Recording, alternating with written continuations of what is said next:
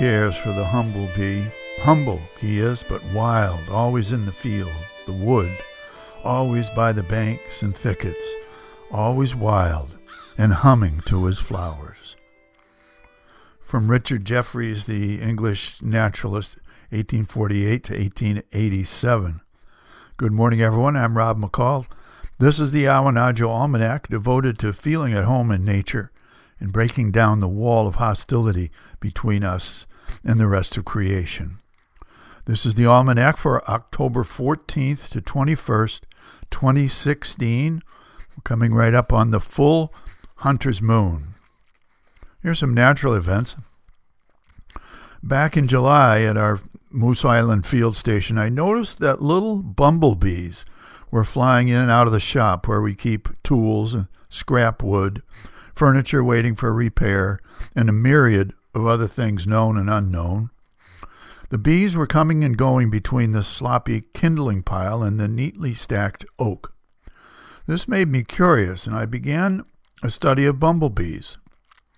I had thought that they were solitary creatures, feeding only themselves and sleeping under any handy flower at night, and I sort of admired them for that. My studies revealed that bumblebees are not as social as honeybees or wasps, but that they are indeed social, and they do feed a queen bee through the summer.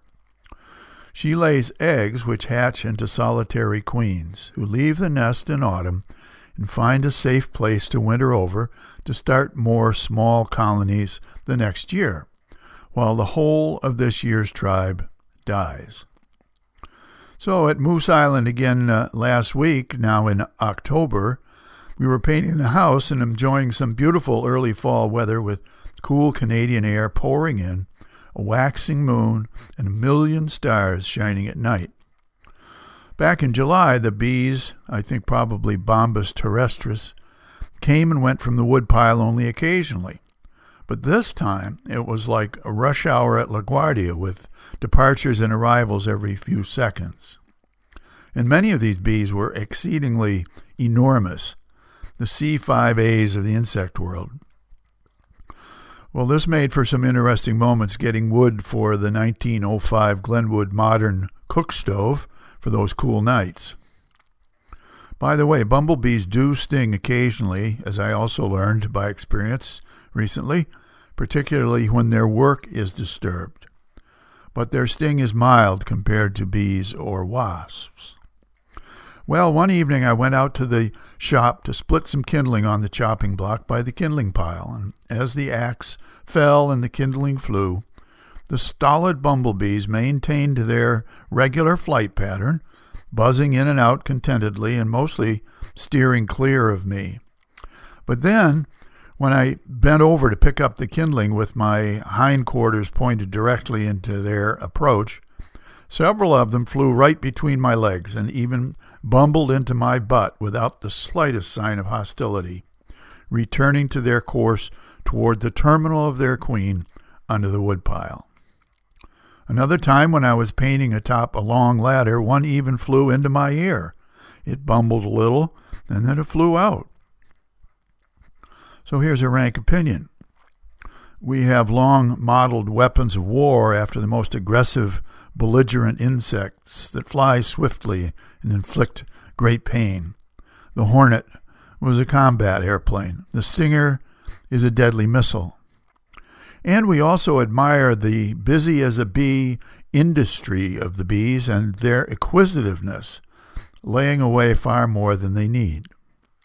This fits with the dated view that more aggressive and acquisitive species will survive, and the peaceful and contented will not, that the former are winners and that the latter are losers. In the natural world, however, this is simply not the case. Field studies over the years reveal that bumblebees vastly outnumber more aggressive bees and wasps. On blooming fruit trees and on wild and cultivated flowers, bumblebees often outnumber other pollinators by as much as ten to one. In addition, the highly social honeybees, Apis mellifera, have been decimated countrywide by colony collapse disorder. The unavoidable conclusion is that these more aggressive and acquisitive insects are no more successful than the peaceful, independent bumblebees, and perhaps less so. So here's the wild speculation.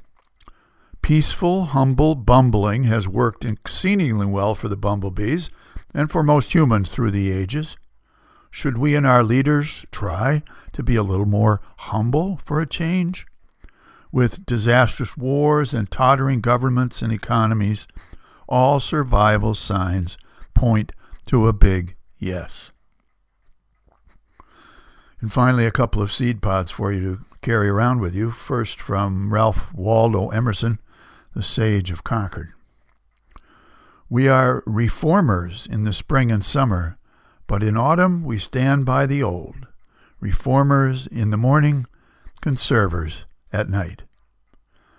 And from Emily Bronte, every leaf speaks bliss to me, fluttering from the autumn tree.